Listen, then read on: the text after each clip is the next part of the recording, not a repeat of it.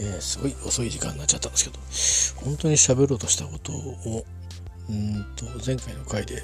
喋らずになんかあの自分に対する愚痴を自分に言ってるっていうなんかくったらない、えー、時間になっちゃいましたすいませんね。えー、まあ聞く人も少ないと思いますんで、えー、まあ、自分が後で聞いて、えずっと後になってかっこ悪いって笑ってやろうかなと思いますけど。さて今日はですね今日というかこの回はシンプルに話したいことは一つであります、え高橋幸宏さんえー、という、まあ、皆さんもご存知だと思いますけども、えー、音楽家の方がいらっしゃって、え、7月でしたかね。8月でしたかね、え、ちょっと正確な 正確なこともさえ忘れてるんですけど確かえっ、と理由が最初分かんなかったんですけどもツイートなど、まあ、割とこうこまめにフォローしております、えー、何せ私が音楽を始めたまあ、最終的なもう背中をドッカーンと押したのは高橋幸宏さんのドラムでありましたので、えー、そして高橋幸宏さんが音楽を作るようになって作ってるっていうのを知ってしかもその作り方というのは、えー、まあスタジオミュージシャンっぽい作り方からうん割とこう今で言う DTM に近いような作り方まあそれは当時の高価な機械を使ってですけども、えー、に、えー、移行してったあたりからちょっと僕たちも、えー、やってみようかなっていうような気にね触発されて、えー、なっていってそれ以降ずっと、うん、それに、えー、まあ寄り添ってきたというかあ楽しみにしてきたと。でそのフォロワーの人がいっぱいいて、えー、当然その人たちも好きになる人も多いしそれから、まあ、海外でも似たようなことをする人たちが結構いるんですけどそれはそういう技術がどんどん製品化されてそれからシステム化されていって安く手に入るようになっていってっていうそのいわゆる技術革新が進んでた結果あ最初はえらい大層な仕掛けでもってやってたことがいとも簡単に誰でもできるような世界になってた結果ごく当たり前の、えー、日常というようなものになって、えーまあ、そのいろんな音だとか機材を使うこと自体には何の珍しさもなくなった。あという時代にあってもやっぱりその、えー、高橋幸宏さんがこうやってきた本当のトライは何だったのかというのをこう振り返るにつけですね。やっぱりこう、うん、ただ作らないよっていうことやそれから詩の世界なんかもまあ一部の年代はそうですね。ちょっとテーマに沿ってえー、自分だけでなく他の方に詩を任せてっていう時代も多かったですけど、まあ、とりわけあの成功例も、えー、には名曲が多いので、えー、まあそんなこともちょっと思ったりしてるんですが、えー、実はあのご病気になられてたってことはあの結果的に治った後ですかね。手術が成功して後遺症も残ってないぞというのが分かった後で、えー、世間に公開されると。それ以前からもうどうもちょっと大変なことになってるなっていうのは、えー、ご自身のツイートからみんな察知をしていたし察していたと思いますそれでもちろん詳しい事情お近くの方はみんな詳しい事情を当然ご存知だったと思います、えー、もう僕なんか見てびっくりしたのは坂本龍一さんから花が取れていたり、えー、スティーブ・ジャンセンから英語のメッセージ付きで花が書いてあってそしてそのメッセージの中は確かですね初めて日本ツアーを回った頃の1982年の頃のなんかその頃のですねなんかちょっとこういろんな思い出っぽいようなことが書いてあったり、えー、してでそんなのは英語でちょっと見れたのでうるうるっとくるぐらいいやなんか大丈夫かなって心配でで友達とも連絡が来て大丈夫かなみたいな話を。何が起きたか知ってるって言うとお互いに知らないわけですよ。何が起きたかは知らない。まあそんなような時間が過ぎていって、まあ、結果的には実は、えーまあ、脳の方のねあの脳梗塞があったんだけどちゃんときれいに取れて、えー、取れてというかまあ処置できてそして、えー、体に後遺症が残ってないぞと。そこまでは確認ができたそうで。でまあまだ、あのー、しばらくは多分リハビリとかもあるんでしょうし、えー、やっぱり脳をね脳とか頭を上げた上げてますんでいろいろ、あのー、普通の生活に戻るためにやっぱりこうちゃんと、えー、なんていうのかな、あの衛生管理としてはやはりまあ一番行き届いてるであろう病院の中で、えー、しっかりと経過観察をしてから退院という日を迎える模様であります。で今日、まあ、こんなこと話し始めるきっかけになったのはあの池田さん自身が、あのえー、取り上げていらっしゃってるんでよかったらツイッターをご覧いただければと思うんですが、えーと、前にねずっと前に僕はどういう関係の人か分からなかったんですけどある、えー、今もう立派な、えー、レディーになられてますけど高校生だったのかな。なんかそんな方がいつも病院に行って「今日は病院行ってきました」えー、こうでした」とかっていう、あのツイートを幸宏さんがそれに「頑張ってね」とか「よかったね」とかそういう声をかけてるツイートがずっとあった時があったんです。でそれからなんかなんか良くなったかでちょっと一緒にご飯でも食べに、まあ、そのなんかご家族も一緒だったようですけど行こうかみたいな会おうかみたいな話だとか「夕べはみんなみんなで会えてよかったね」とかなんかそんなのはちらちらたまにこうイキロさんの一人一人でこういろいろツイートしてるのとミュージシャンとのやり取り、えー、とですね、えー、の間にそのやり取りが入ってきたんですよ。もちろん幸宏さんにあの前に縁のあった役者さんとかからこうツイートが入ってきたりとかも当然あるんですけどそこだけちょっとこう異質な感じがあって、えー、たんですが実はその方が、えー、やっぱりいろいろご病気されてたみたいですねその昔。でそのえー、方がまず出てきてこられてで見覚えのある顔だけど随分大人になったなとかって思ってでその方が幸宏さんゆかりの人の多分映像を撮ってもらって集めたんでしょうね。それをいっぺんのこう連なったストーリーに全部ビデオにして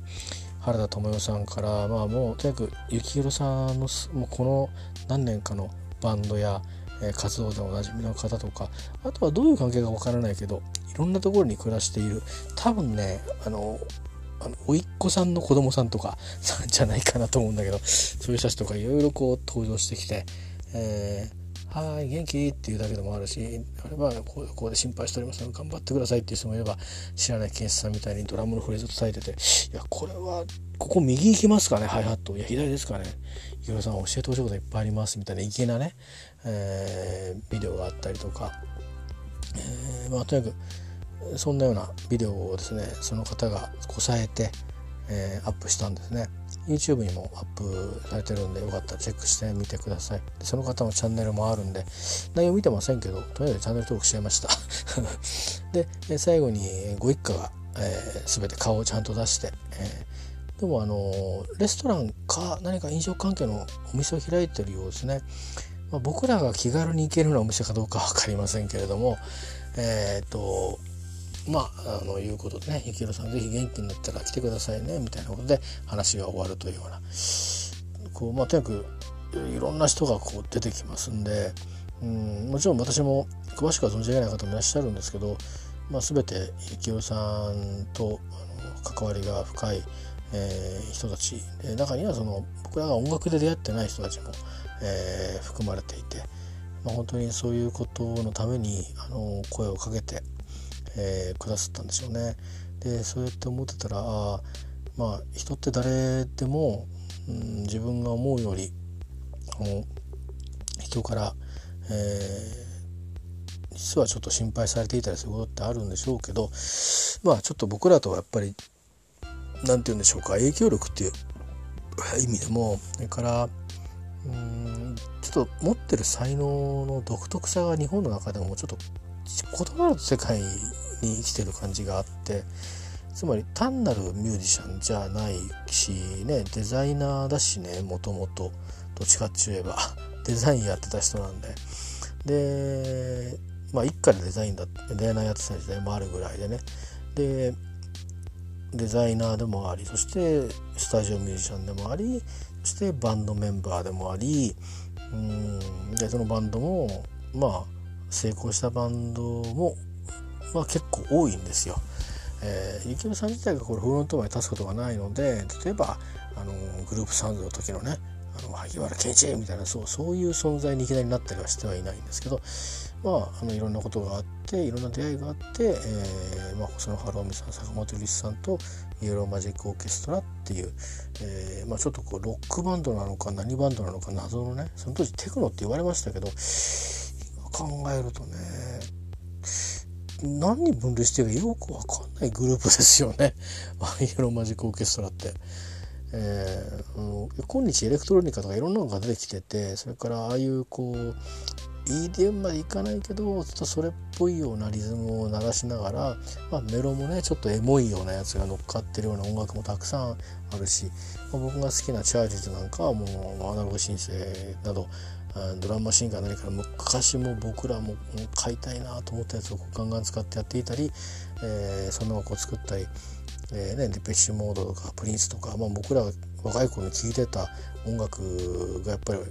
後で何十年も経って聴いて好きになってそれを自分たちで音楽を作る時に影響を受けているって時代が、まあ、最初の何作かは、えー、あったらしいんですけどでその後まあプロデューサーを変えて、まあ、違う境地にこう向かってったりしてる人いますけどサウンドはねあのなんとなく僕が好きだったいろんなあのミュージシャン UK のミュージシャンたちのサウンドの、うん、すごく分かりやすいサウンドに近いんですけどうんでそういったもののなんか元になってるバンドの一つだと思うんですよ。おそらくウルトラヴォックスっていうあのまあ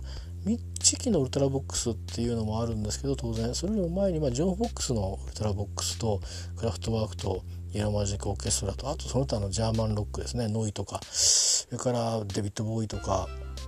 うんそれからまあ80年代の 80s がありでアメリカに行ってもっとポップなエレクトロポップってなんだろうとかソウルと結びついたらどうなんだろうっていう意味でマイケル・ジャクソンがいたり、まあ、アース・ンデのファイアがあったり、まあ、そういうような感じのこう流れに大きくとなってポピュラーの世界はなって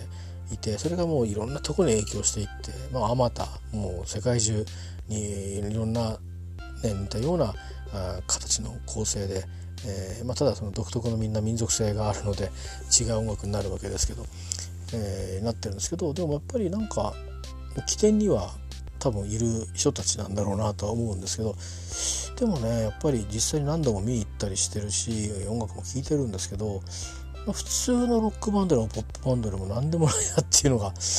あのあるんですよね。すごくあのもうむちゃくちゃ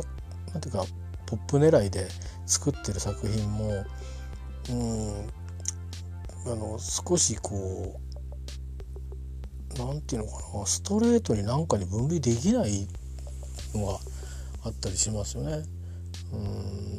まあ、バラードっぽい曲もあったりとかもするんですけどそれもこう、うん、いや単にバラードっていうわけじゃないな。なんか映画音楽みたいだなとかって思うことあります。歌詞付きの映画音楽。できっとこの背景の後ろに人々がこう歩いていったりみたいなのがあるんだろうなと思うような曲があったりね。坂本龍一さんの曲とかで。そういう意味ですごくこうその時その時までに本人たちがまあ YMO 以外の仕事の幅を広げてますからそんなものがこうフィードバックされてきて、えー、そういうような変化も実はまああるんですけど、まあ、僕らはシンプルに YMO の新譜だとして当時は単純に聴いていたんですけどまあこうねずっとその後も聞いて時折聞いていましたし、まあ、40年ねイベントみたいのでいろんなものが新しく出てきて買い直したりもまあしたんですけどそれで改めてこう聞いたりしてもやっぱりそういう発見がね発見というか自分が気づいていて言葉にできなかったことかもしれませんけど、えー、そんなことがあったりするんですよ。でその中でやっぱり一人一人かけかかることのできないもちろんそのそこに出てこないスタッフの人たちっていうのも当然影響大きな貢献をしているわけなんですけどもね松竹さんだの飯尾さんだの藤井さんですかなどもちろんレコード会社のプロデューサー陣などまあいろいろねオーナーなり、え、まあレベルオーナーなりねいろいろあったと思うんですけどもサポートミュージシャンたちもそうだと思いますね。えー、まあ好き嫌いあると思いますけど僕はもう全てのギタリストは好きですし、まあ、矢野明子さんがいたからこそアメリカで受けたんだろうなと思いますし、えー、まあ、とにかくそういうことなんですけど、まあ、僕はもう結構早い段階で幸宏さんに先にもうフォーカスしてしまったのでいやもう中の曲でもプレイでも、えー、でもいやもう、まあですね、キルさんのソリッドサバイバーのライブビデオ、ハラーのビデオだと思うんですけど、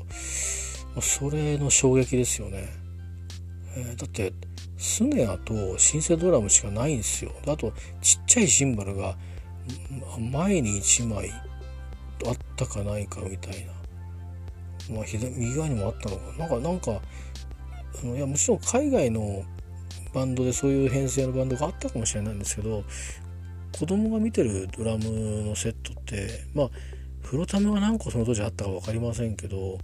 まあ、多くはあの、まあ、ジャズだとタム1個のバスドラスネアライドハイハットぐらいな。であんまりハイハット使わない叩かないみたいな踏んでるみたいな。であとロックだと、まあ、タムが2つないしは小さいタムから大きいタムまでわーっとかあるとかなんなら後ろにゴングがあったりとかでっかい太鼓があったりとか、まあ、いろいろバリエーションあるんですけどシンバルがいっぱいわーっとあると。でそういうものでもないと。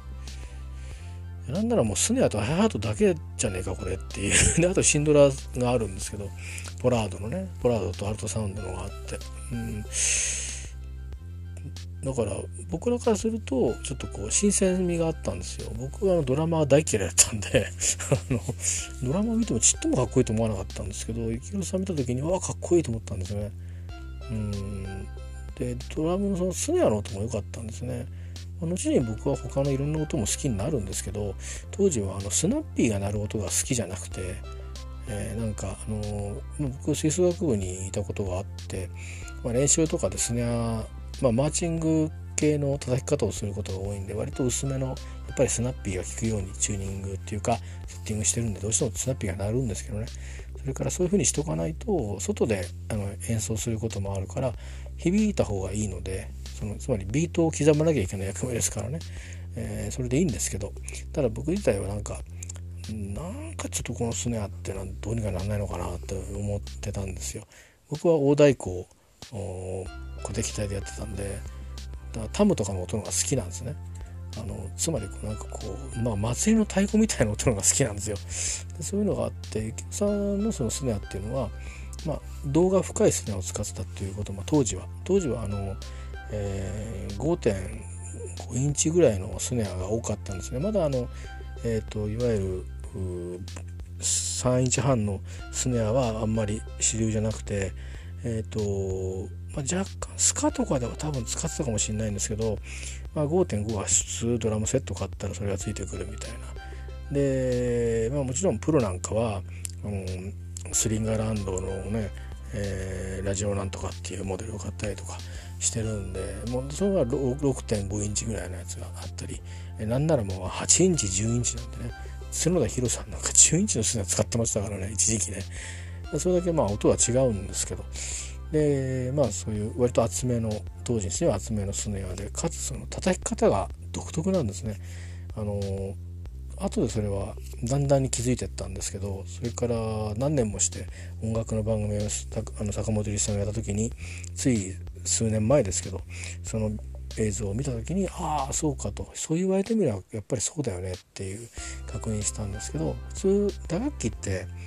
ポーンとこう、まあ、一番何でもスイートスポットってあるじゃないですか野球でもそのゴルフでも。でドラムもやっぱりあってドラムの真ん中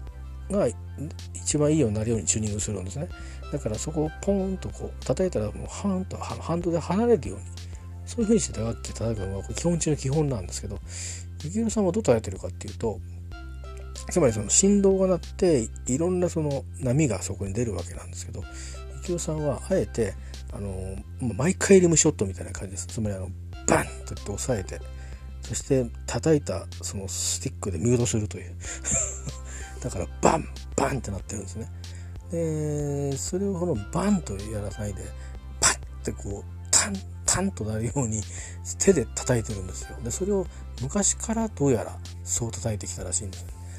だからあの一郎さんが、えーと、スタジオミュージシャン時代に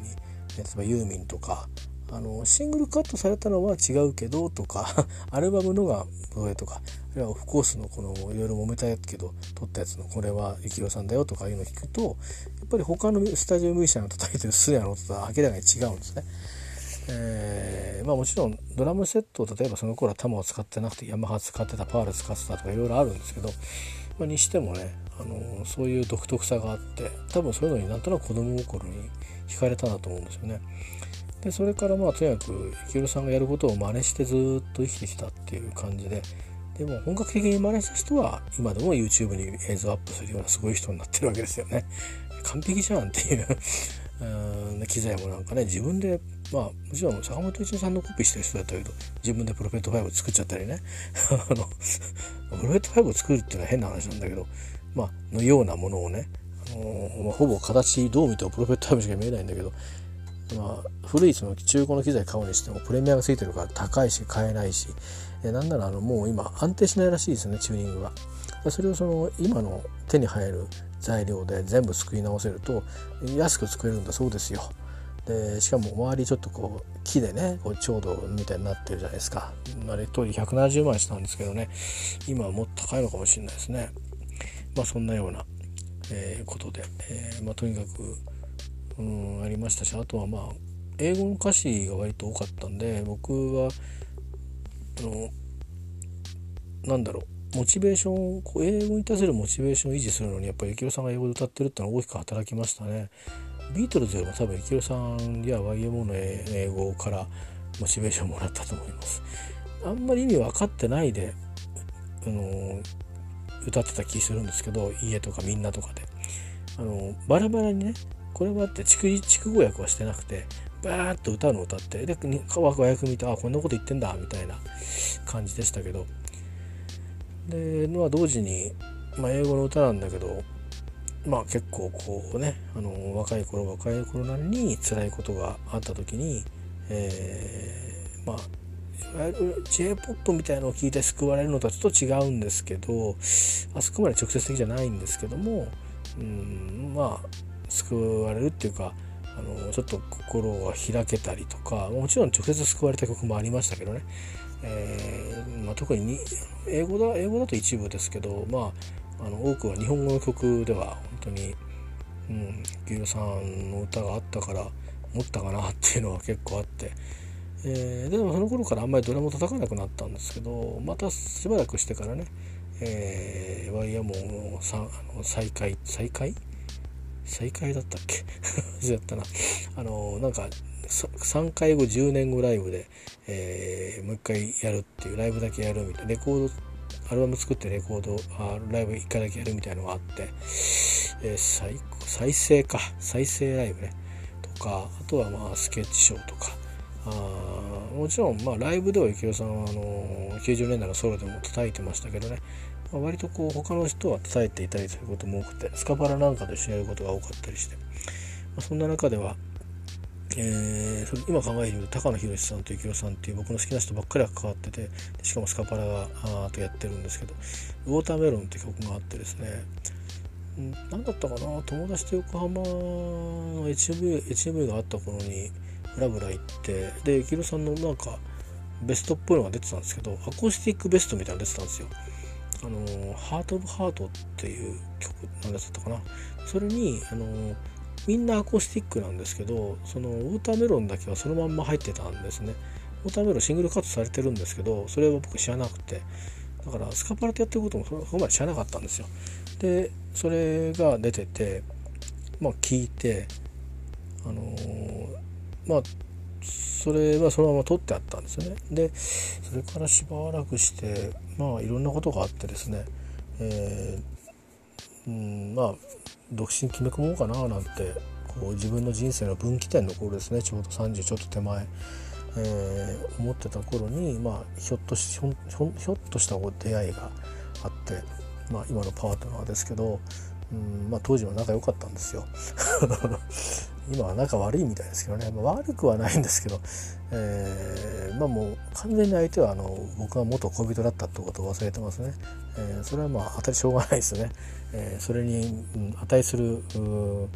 ようなあのことができてなかったので 仕方ないんですが、まあ、僕の中ではあのまあ大人で大人になりきれてないし多分もうじじいなんだけど。あとはまあやっぱり何て言うかな子供っぽいとこがあるんでその出会った頃の記憶のまま固定してるような別に僕パートナーに一緒にしたわけじゃないんだけどあのそれこそ中学高校でまあねいろいろあの別れを経験してますけどまるでその時の出演した相手のと最初に会った時の頃の楽しかった頃の思い出を思うような感じで、あのその頃の映像っていうのはくっきり覚えてるんですけどでその中でこうまあ年も年なので決めなきゃいけないなって思った時があるんですよ。もともとあの家庭を作ることを覚悟して、えー、あの交際を申し込んだんですけども出会ったのはあのこっちからではないんですけどねきっかけ作ったのは。えー、なんか多分そんなに深いことなくて単にあのあのただちょっと一回お茶ぐらい飲めたらそれであなんだこんな人かで終わりぐらいな感じのつもりで多分、うん、言ってたなと思うんですけどなんかそれが話が大きくなってなんかちゃんと会うみたいな感じになってで間にお客さんが間に入ってくれてあってあったんでちょっと話が正式になっちゃったんですよね。で僕もなんか正式に構えて出会っちゃったんで、えー、これはちょっとちゃんとしなくちゃいけないなっていう。っていうかちゃんと断るかちゃんと しなきゃいけないなみたいな気持ちでいたんですけどまあとにかく、うん、あのプライベートの話ですけどもとても可愛らしい人だったのとまあ会った瞬間にあこの人と僕は一緒になるんだって思っちゃったんですよね。で、まあ、思い込みですから病気だったかもしれませんけど、えー、そう思ってそれで行ってまあ可愛らしい人だなと思って別に顔がとかってんじゃなくて明るくて僕はなんかどっかちょっとこう影があるようなとこだし人付き合いも下手だしなんか全部そういう僕にないものを持ってるようなところにやっぱり惹かれていてねやっぱ明るいってのはいいことですよねやっぱりね。なかなか僕は結局何十年も生きてきましたけどこれでね職場では結構明るいんですよ。だからつまり演じる演じるというようなところに入っていくとそういうキャラになるんだと思うんですよ。あるいはあなんだろうそういうふうなんか使命感を感じてるところは。ただオフしちゃうんでしょうね。だそれは何ていうか知りません。あのうん幸宏さんが家でドラムの練習しないっていうのと同じかもしれませんけども。えー、違うか、えー、まあいいや。でもそういうことがあってでこれはプライベートの話もしてるんですけども。うんまあどれぐらいかな。1年ぐらい。1年経なかったかな。半年ちょっとぐらいか。もうそろそろちゃんとしなくちゃいけないなという、まあ、僕的にはねもう30超えちゃうんでほっとくと。あのパートナーは意外と若いので別に僕がいなくなって他の人と何度だってチャンスはきっとあったろうなと思ったので。で僕は僕でしっかりちゃんとまずは正式にオファーしなきゃいけないだろうなと思った時にといろいろ障害障害って自分のね経済的な障害とかいろいろあったんですよ。った時にどうしようかなと思ってでもこうしてこうしてこうやればなんとかクリアできるなとかって思ったんだけど、うん、でもそれをまあ、つまりねあの親にちょっと援助を頼む必要もあるし、うん、自分もいろいろあのやることもあるし生活のいろんなことを変えるとか、まあ、いろいろあるし、うんまあ、いろんなこと含めてあのいろんなことを一気に片付けなきゃいけないなと。ちょっと身辺整理しなきゃいけないなと、えー、そんなにね美しく生きてたわけじゃないんで、うん、まああの本当何て言うかな犯罪をしてたわけじゃないですけど、まあ、ちょっと人にねあのあんまりおっぴらに言えないようなことも、えー、いろいろバックローグで抱えてたりもしたんで、まあ、そういうもの全部きれいにしないとこれはダメだなっていうふうに思ったんですね。その今のパートナーと一緒になるにあたっては。まあ、あのー、そういうのもあってた時にまあたまたま毎朝幸宏さんの曲を聴いてる時にある日ある日ですよ会社に行く直前このウォーターメロンをたまたま早く起きたんでしょうね。だからフルフル尺全部聞いたんですね。でその時に聞いててあのフレーズがあってあのまあその時2人、えー、同じことを感じた。とこれが最後の恋になるっていう。あのこうオケが静かになって池尾さんだけ歌ってであとはバーッとまた音が鳴る。まあ本が入ってるんでね、えー、でまあ割と軽快なうんとチューンなのでそこだけこうパッとなとこだけポーッと耳に入ってたんですよ。でああそうだと思ってそうなんだだから俺は一生懸命これは、うん、最後にしなきゃいけないんだっていうことでまあもうそこからはとにかく頼める人には頼みまくって、えー、実現のめどを立ててそれであのー、あれですねまあ実はそうだななんか俺1回じゃないんですよプロポーズ。正式にプロポーズしたのは1回だけなんですけどちょっとなんかプレプロポーズみたいのもあったりとかしてその辺がなかなかちょっとこうだらしないんですけどね。いつプロポーズしたんだっけっていうのが曖昧なんですけど、えー、でもまああのそういうふうにしてこう、うん、人生の転機を作るきっかけにもなったんですね。まあ、それ高野さんから反応なかったけど幸宏さんに一回話したことがあって SNS で。うんちょっとそういう話題が出たんですよスカパラのなんとかとかってで実は幸宏さんっつって僕はまあ若い頃結構ちょっとこう人生の節目で迷ったんだけどその曲を聴いて覚悟を決めたことがありますと。おかげさまで今でも幸せに暮らしてますって言ったらなんかいいなとかっていうふうにして あの、ね、お話をあのコメント返していただきましたけど。まあそんなようなこともあったりしてね、まあ、今は幸さんあんまりみんなにコメント返すってなかなかね、あの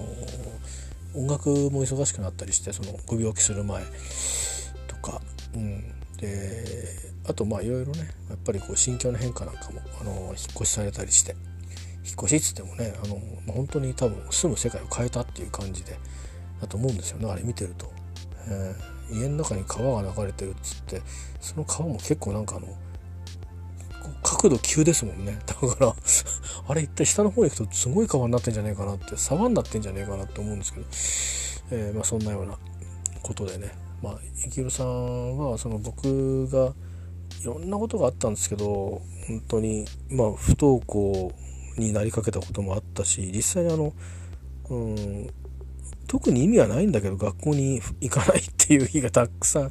あの中学校も高校もあったりしてあの何何かって行かなかった時もあるんだけどもういいや嫌だって言って行かなかった時もあるんですよ。まあ、そんな時もずっと家で聞いてたりでまあとにかくね仕事に入る前に、まあ、挫折もしてるし仕事に入っても挫折をしてるしでいろんな人の音楽ももちろん聴いてるんだけど最後やっぱりこう帰っていくとこどこっていうと、まあ、幸宏さんや幸宏さん周辺の人たちに帰っていくしうんでもしね京志郎さんはもうすでに先にいなくなっちゃいましたけどまあ考えたくないですけど、ね、あの3人がに何かあったら、ね、一瞬このちょっと坂本さん焦りましたけど。うん。ちょっと考えられないですよ。うん。まあ、好きなミュージシャンに関しては考えられないですよね。考えたくないじゃないです考えてないですよ、えー、一生いるものだと思ってますから、えー、俺より俺より先に死なないだろうなと思ってますからね、えー、なので、えまあでも、あのご本人がそういうビデオをこうツイートできるってことは、まあ、精神ももちろんまあ安定するビデオでもあるんですけど、うん、今あの少しいろんな意味で体調も気持ちも安定されてるのかなって、えー、思って、えー、少し安心しましたということをちょっとつぶやいておきたかったです。はいえー、高橋幸宏さんはまあその時代その時代で、まあ、例えば宮沢和文さんとか高野宏さんとかうんあるいは、まあ、他のこうね鮎川誠さんとか、まあ、いろいろこううんいろんな意味で、えー、いろんな影響を受けた人がいます。道夫もそうです、えー、だしまあ JD サウザーもそうですね。それから鈴木さんもそうですね。そのビデオ鈴木さん出てましたね。鈴木さんのビデオ見たら泣きそうになりましたけど僕ね。いいこと言ってたななんか。やっぱり長年の盟友なのでね最初は仲悪かったらしいですけど 気づいてみたら盟友になってたっていう感じで。うん。ぜひ皆さんもよかった。らちょ高橋宏さんのツイッターチェックしてみてください。あの割ともう浅い浅いところにきっとすぐ見つかると思うんでそのビデオは、えー、いうことでございます。まあうん。あの直にお会いしたことは一度もなくて僕の先輩が一度あのインタビューということでお会いしてますけど僕自体は近くで見たことぐらいしか、うん、なくてステージとかでね、うん、ないのでまあそうだな。うん。さすがにそうさすがにワイヤモの3人は。僕の友達は隣に坂本龍一さんがいたっていうのがあったんだけど山の3人はなんかこうこう同じ目線であったことが一度もないからさすがにね。そこまで先輩は会ってるんですけど僕はそこまでのあれがないんで。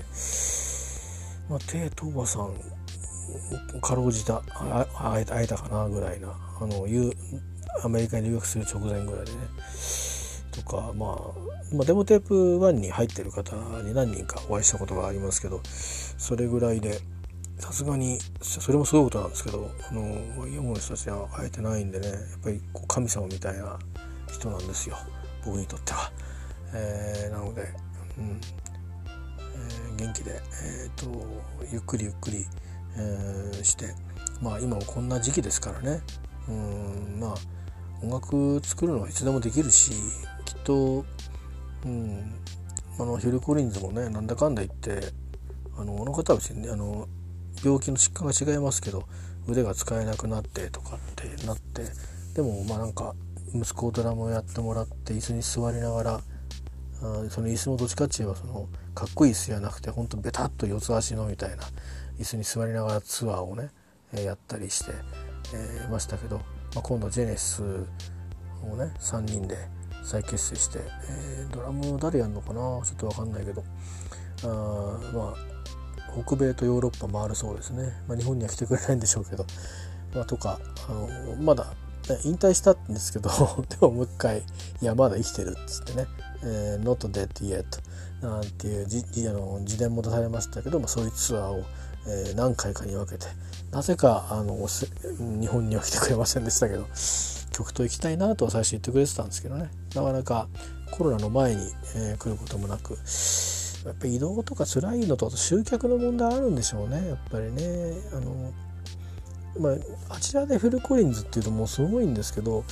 こっちもすごいんでしょうけど多分その聞く世代がねそのまあの世代がまあ子育て終わってれば多分来れると思うんですけどうんでおそらく仕事でもまあ自由聞けるようになってると思うしなんですけどまあじゃあそのねこうずっとツアーを国内ツアーを何か所かでやって満員なのかっていうとそこら辺が読めなかったりとかあの会場はやっぱりもうずっと先までアイドルのコンサートとかあの、まあ、男女のアイドルね埋まってるとかいろいろあるんでしょうねきっとね。うん、なかなか。あとはもうプロモーター決断できないとか そういうことが あるのかもしれませんけど、えー、日本には来なくて、うん、気がつきは道夫ももうもう何年も来てないですね。7年経ちましたかねそろそろね、うん、14年したら来るって言いがちらしいんであと7年したら来るかな。どうだろう。もう日本に来てくれないかもしれないですけどね。まあでもマジレスのフィルコにそうやって歌を歌うっていう意味ではまだ活動をね、えー、2回ぐらい引退した気がするんですけど、あのー、してますんで、まあ、池田さんは引退なんて別に何も言ってませんけど、まあ、実はなんかあと1枚作りたアルバムがあるらしいらしいんですよ。でもまあそれは坂本君の状況によるというような、うん、ことだったんですけど今はどういうことになってるのかちょっとよく分かりませんけどね、えー、そんな噂をちらと聞いたことがありますけど、いずれにしても、まあ、また心境変わっていろんなすで、にだってメタファイブ新しい曲出しましたからね、あのー、その一部そのなんかなんかあれ何か変なこと起きてるっていうツイートとかぶりましたけど、えーでそのなそれはまた今までのメタファイブともちょっとこう違う、うん、音楽音響の世界、えー、で、えー、作られていてああなんか変わったことするんだなまたとかっていうこうねあの予感を感じながら、えー、ビデオを見たり、曲を聴いたりしてましたけど一曲購入しましたけどね。えー、でこのままいっぱい出てくるのかなと思ってる矢先に、あのー、いやどうもそうじゃないらしいぞとかになってあれ？ってことになって心配してたんですけどね、まあ、とりあえず良かったです。さてと今日会社行く割には随分浅い時間までもう朝だな。ではまああの2時間ばかり仮眠して、えー、行きますか。何やるんだろうな。なんかまずはうんそうだな。うん、メール開いたらこうこうと頂いてるぐらいは予想がつくんですけど。あとは特に何にもないと思うんですが、まあ、一つだけあの決まった仕事があるので、えー、とやるのとあとはまあ定定型的っていうかルーチンでいろいろねあのうんあれなんですよ。なんかいろんなものを行動類を変えておかないと家で仕事できなくなっちゃったりするようなのがあるんでそんなことをしたり、えー、とかかな、うん、多分そんなことするんだと思います。えー、ちょっとまあそれよりもあの僕個人的にはちょっと家族のことで多分これからしばらくはそっちの方でねちょっとあのもちろん仕事は仕事やるんですけど気持ちはそっちの方にこうやっぱり取られていっちゃうことが多いと思うので、まあ、ちょっとこうねあのミスがないように注意しながら、えー、やっていきたいと思いますけど。まあ、の嫌なことは流して、えー、明日やるべきことをこうしっかりこうゆっくりしっかりやりきって、えー、終えられたらなと思います。なんかねなんか変な変わったね手順のね機械取り替えるんですよ。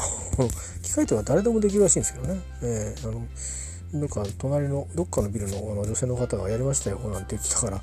まあうんあのじゃあ俺もできるかなとか思うんですけどね。あんまり僕器用じゃないんでね。交換する時になんかピン折ったりしてね。やるんでね。ちょっとゆっくりやろうと思って、えー、いますが。まあそんなこともいろいろありますけど、え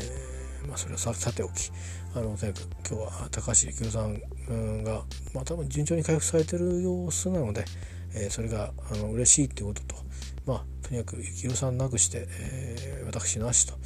えー、いう方の一人ですね、まあ、最も最重要な人だと思います。他にもたくさんあのいらっしゃいますけど、まあ、最重要な方だと思うんで、えー、ちょっとそういうことを、うん、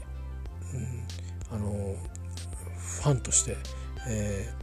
あのちょっと記録しておきたいなと思ったんで、えー、今まであんまり言ったことないんですよね。改めては、うん、なので、えー、そんなことをしてみました、え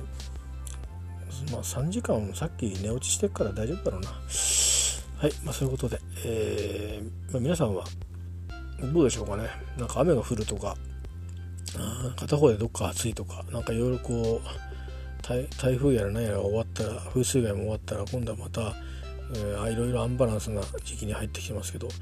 なんかこのまま秋雨前線がうんぬんかんぬんとか、